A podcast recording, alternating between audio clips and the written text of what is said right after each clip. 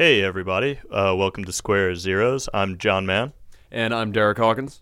And today we're here with Marisa Cirio of Big Quiet. Uh, Marisa, why don't you uh, introduce yourself? I'm Marisa Cirio. I'm in a band called Big Quiet.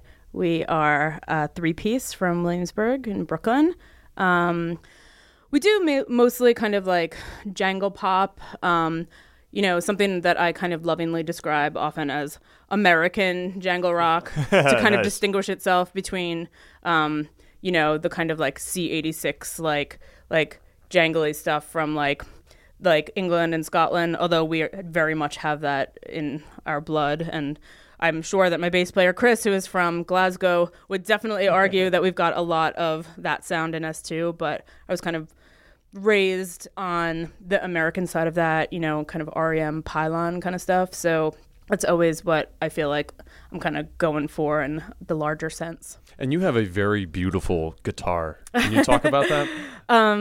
Yeah, so I have my dream guitar, which is a Rickenbacker 330. Um, I always wanted one, and I've had a series of semi-hollow guitars for like years and years and years. And there, I've have I have a lot of guitars that I really love, but none of them were it. You know, none of them were Rickenbacker, and I am like a total crazy Peter Peter Buck maniac.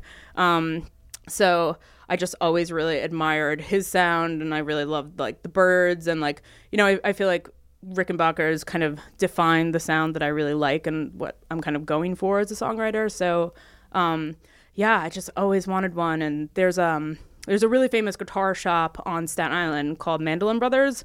Um, that actually like one time when I went there to go hang out and play the like amazing like hundred thousand dollar guitars that they have, literally like um, George Harrison was walking out when I was walking in. so like that's the kind of caliber guitar shop this is. But they had this like whole wall of Rickenbackers, and I would go and kind of like play on Saturday afternoons. And then I got one for Christmas one year. Which is the guitar that I have Nice. now. Nice. It's like the best Christmas present I have ever gotten. It's funny when you said the Rick and you were kind of talking about influences. My immediate thought was, I was like, who's she gonna, who's it gonna be? Who's like, gonna like who's be? gonna be the Rick enthusiast? You want to know who exactly? Because you also went, you know, you went from like American jangle pop bands like REM and Pylon, and I was like, you mean like Athenian yeah, yeah. You're give me more specific. So. Yeah, Athenian is Right. really kind of, I think, the most specific way I can describe. Yeah, wasn't wasn't surprised to hear Buck when you got to the, the, the end of that. He is a living god, as far as I'm concerned. Awesome, awesome. Well, uh, well, is that something you've always been into? I mean, we're gonna, you know, obviously in a moment get into some sort of older stuff for you. Yeah. Um, is that something that you've always sort of carried with you? Is that something that you know you discovered for yourself when you were a kid, or when you're in high school, or when you're in college? Yeah, um, I think you know I uh, was uh, uh, growing up and coming of age in the '90s, and I think it was inescapable. You know that that kind of sound. REM obviously is really big, and I definitely you know heard Out of Time when I was like 11 or 12, and immediately I knew like that was what I wanted. But it's it's funny. I think that the thing that influenced me the most as far as that sound went is um the show Pete and Pete. Like all of the music from Pete and Pete, like as a kid, I was like, whatever that is, I want it. Like that's exactly. great. yeah, it was just like the, every single song on it, and like the theme song would get me really excited, and I I just always held that with me. So um, yeah, that kind of always directed me toward where I wanted to go as far as a sound, and REM kind of has carried me through that my entire music writing career or whatever. It was definitely a windfall for me too. It's funny you mentioned Pete and Pete. Like I, as a as a devotee of Pete and Pete, who has the has the complete box set and everything. As do I. There was something absolutely for me that was like just uh, this feeling of nostalgia that I felt like I even got as a kid Me when I when I wasn't in a position to understand nostalgia Totally. from that from that guitar tone. It's really interesting to hear you describe it that way because it's like abs- absolutely my experience with that Yeah. too. And then even you know when you get to you know high school or college and you become aware of a band like the Magnetic Fields and you're like, oh, that's that guy who contributed a, a bunch of songs to the Pete and Pete, like, you know, like show and stuff like that. Or to find out that people know who like actually know what Polaris is and stuff like that is like really interesting. Do you know what's really crazy is that I ended up um, uh, being in a band with one of the guys who was on that show and like who wrote all the music for that show. And the red guitar that they play in the beginning sequence, I've recorded with that guitar. What? Yeah, totally. Oh my I gosh, played we're that talking to guitar. a celeb here. Not at all. But yeah, it was kind of like the most mind blowing experience because I'm just looking at it and like thinking about all of that imagery like constantly. So Uh, what what session was that that you recorded that Um, with that guitar? for the the last band that I was in, this band Boy Genius, um, we ended up being in a band with the this guy Ray Neal ended up being in our band, who was the guitar player for Miracle Legion, and Miracle Legion, like in a form, was who Polaris was, and um, you know, like I kind of just like ended up on this whole trajectory of like loving Miracle Legion through that show. And then we kind of just met him at a tribute show in Connecticut, and he ended up playing with us, and that was the kind of the rest is history. Wow, I gotta say, I gotta I gotta be candid for a second. You're really tapping into like a, a gulf in my musical lexicon here. This is all great stuff. Like I'm gonna go home tonight and listen to. I mean, obviously, like Pete and Pete's about the extent Yeah. what I know, and of course REM. But uh, You should You know, this is a whole Legion. world of like really impressive guitar playing and like kind of super wistful, nostalgic, Yeah. and sweet songs that I'm just like never really like reached into. So Yeah. thank you. No, sure. I don't I don't know how I became such a sap. I don't think it's so much my personality, but apparently like when it comes to music, I'm super sappy when it comes to that. And I'm sure as an aside too that you're aware that uh that Danny Tamborelli like has a band. Yeah, oh of- yeah. out of Steve went our drummer Steve uh, Perry went to school with Danny Tamborelli. That's right. He went Yeah. to he went to Hampshire. That's right. yeah, he mentioned it one day and like totally blew my mind. Yeah, Paper Paperfleet played with them at a uh, at a some uh, a CMJ showcase, maybe a cake shop or something like that. So you know, cool. yeah, the, the, the kids at home could not believe that it was like, yeah, dude, I'm watching Little People right now. Taking pictures with your cell phone. Right, exactly. Yeah, he's real good natured about it too. If you go up to him and are just like, dude, you know, he's I like he's not one of those guys who's like, that's I don't want to be remembered for that. Yeah. Like if you go up to It him, was he's like, he's, awesome. he's like, absolutely, no, I get it. you know, he's like that, that- I was really pleased that I was on that show and I got to meet all those great musicians. So you have a pre Rickenbacker I do. era band I do. to play for us. Yeah. Tell us about it. Um, this is a band Murray. It was an all-girl band that I was in um, in Staten Island, which is where I was born and raised. And um, we were just kind of like a a crew of girls who like you know I used to play with the drummer at one point in another band, and we kind of knew the other girls, Shannon and Marissa, from kind of around the Staten Island scene, which you know was kind of vibrant at the time. And um, you know, I think we always all wanted to play together, and then circumstances kind of like aligned in a way that let us do that. And um, I think that we kind of played off each other in interesting ways, um, especially since you know there were kind of different levels of like experience in the band, which I think led to a lot a lot of interesting kind of um, you know solutions to songwriting where like you know maybe if somebody like you know wasn't some kind of like virtuoso like they would do something that was a little odd which ended up sounding cool so Sweet. So lay a track on us. yeah cool Uh, ta- what's what's this first song we're about to hear? This song is a song called lady leandria. Um, and it was a song that i wrote and i think that like it's actually kind of a good example of how i've been doing the kind of thing that i'm, I'm doing now um, for a long time. Not to say that like I've not progressed at all, but um, you know, this is like I think I've always been trying to attain this particular sound, and like this is like kind of an example of me doing it when I was like 20 instead of you know what I'm doing now, and like I think that there are a lot of similarities and like some differences, but I think that this was kind of a good example of like like how it's not that I haven't grown as a songwriter, but I think that like I've had like a really strong sense of this style for a really long time.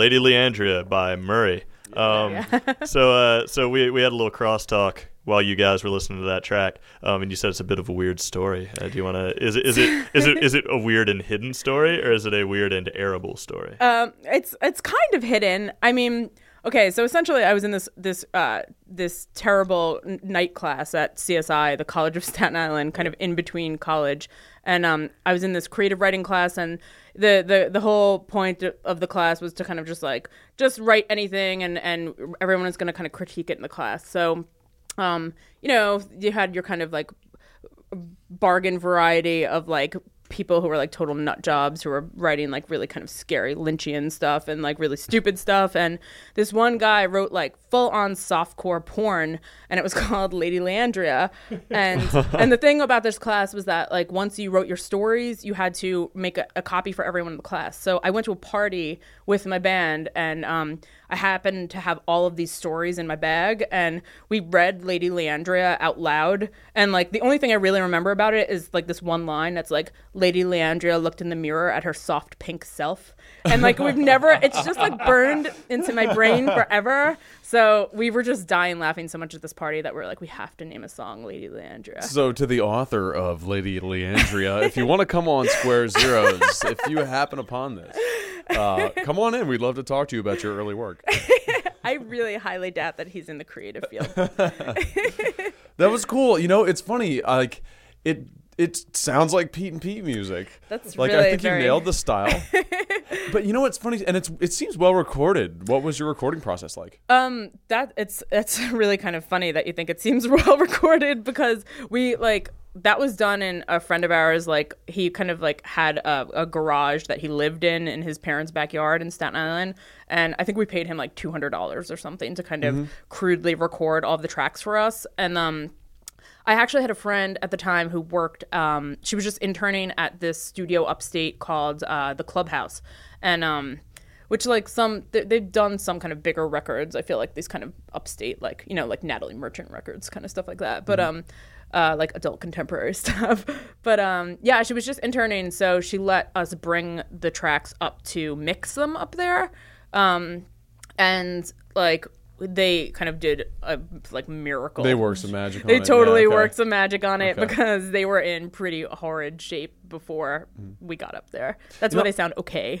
Okay. Yeah, I, I noticed the bass was coming through really nicely. Like the guitar seems just pretty well handled. it was definitely mixed through like a Neve. you know what's funny too is I uh, it it sounds it it sounds like it pays homage really well to where you were drawing from. It also there's something kind of dated about it. It- Yeah. it's nice. Like I don't know. I feel like I, like we, we got a little time time trip there for a second. That's a big And compliment. can you give us a time frame too? uh, like when it was recorded. Yeah. Um, I think that that was probably somewhere around maybe 2002, 2003. Okay. Yeah, I was like 22 or 23 when we did it. So it actually it actually is dated. Like you, It is dated. it seems, it's, it's not just dated; it's authentic. And I also like go for something that's an older style, so it's probably always kind of dated. Uh, so what else? You have a, a couple more. I do. Tell us, give us another track. And um, it more. sounds like these all have like really cool backstories, or maybe that's just what I think. Yeah, I, I hope so. Um, I think I'm gonna play the song called "Hours," uh, which is a song that Marissa wrote, and she sings on it.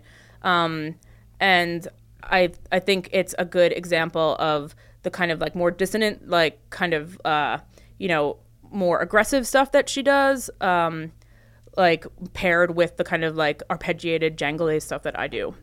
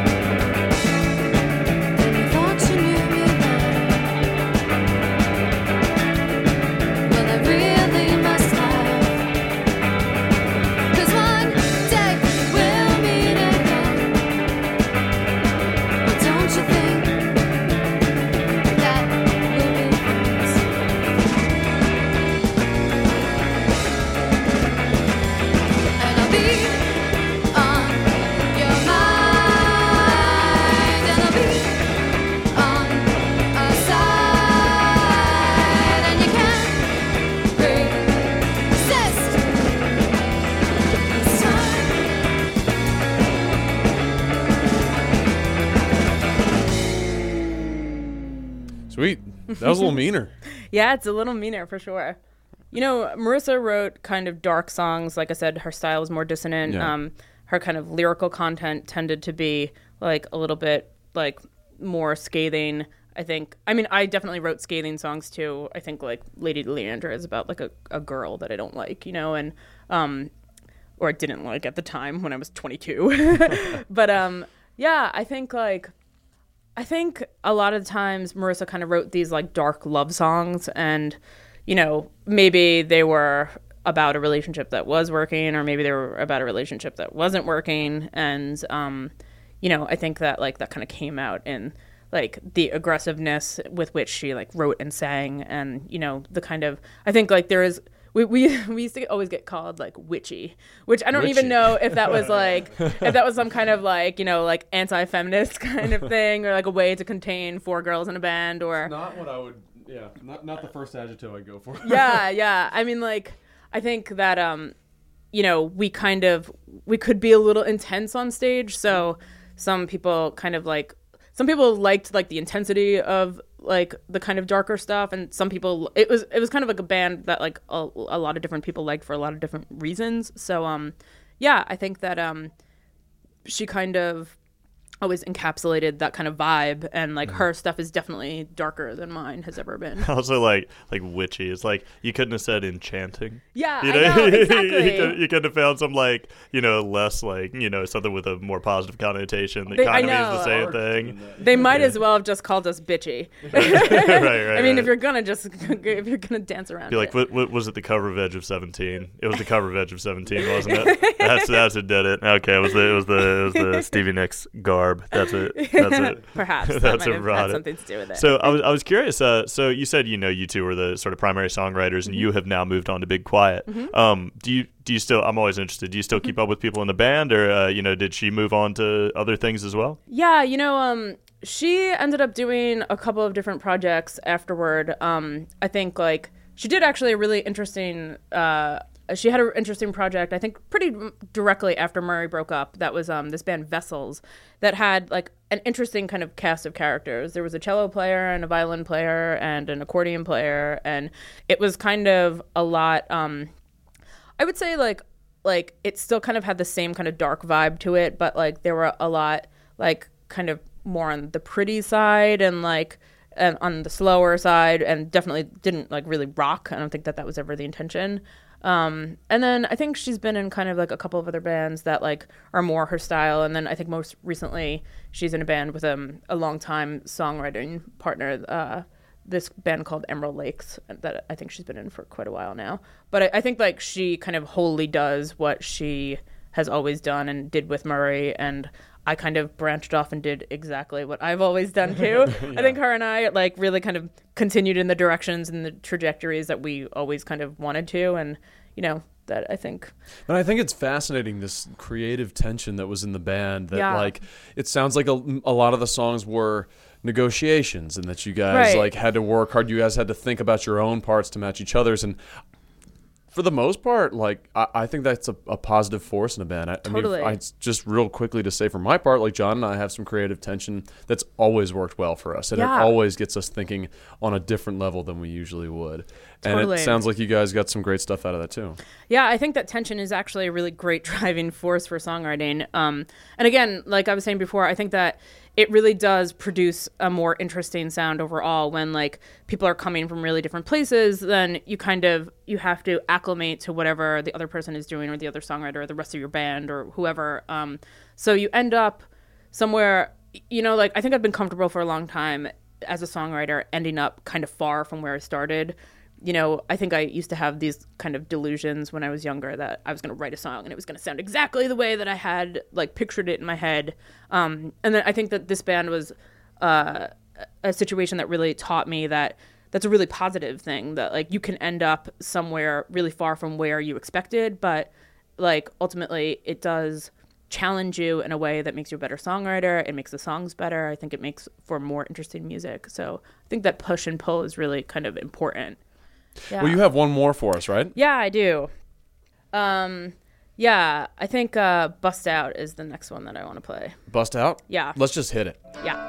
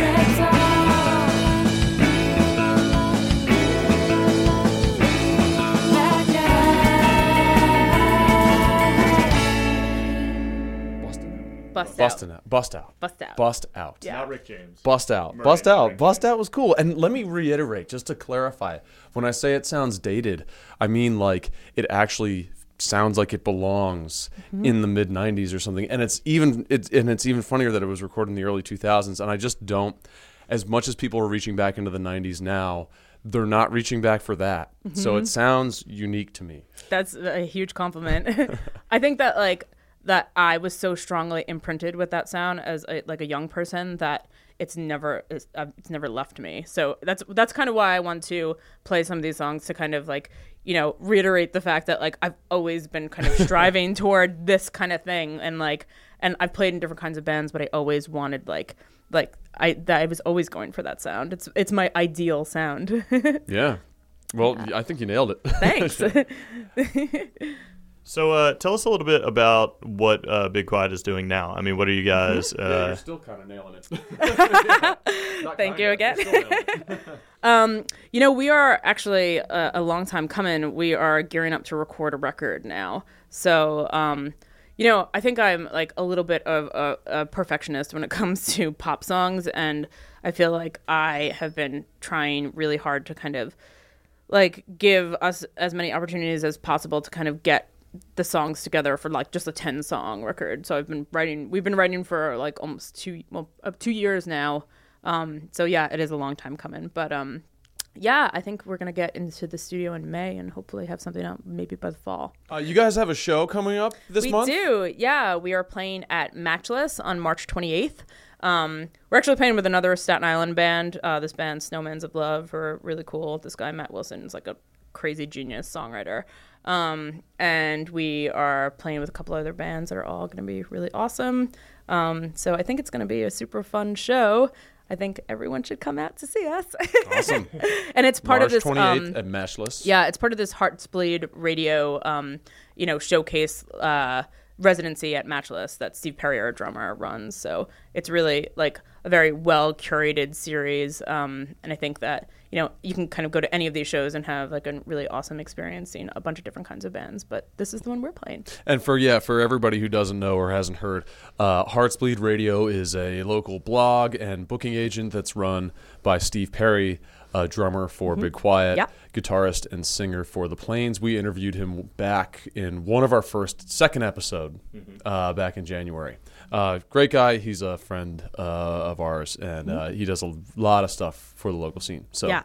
check them out. Um, you want to take us out on a Big Quiet song? Yeah, that would be wonderful. Cool. Um, what do you think? I think we should listen to "Why Do We Bother," which is an ode to Staten Island. Nice. Yeah. All right, awesome. Thanks so much. Thank you guys.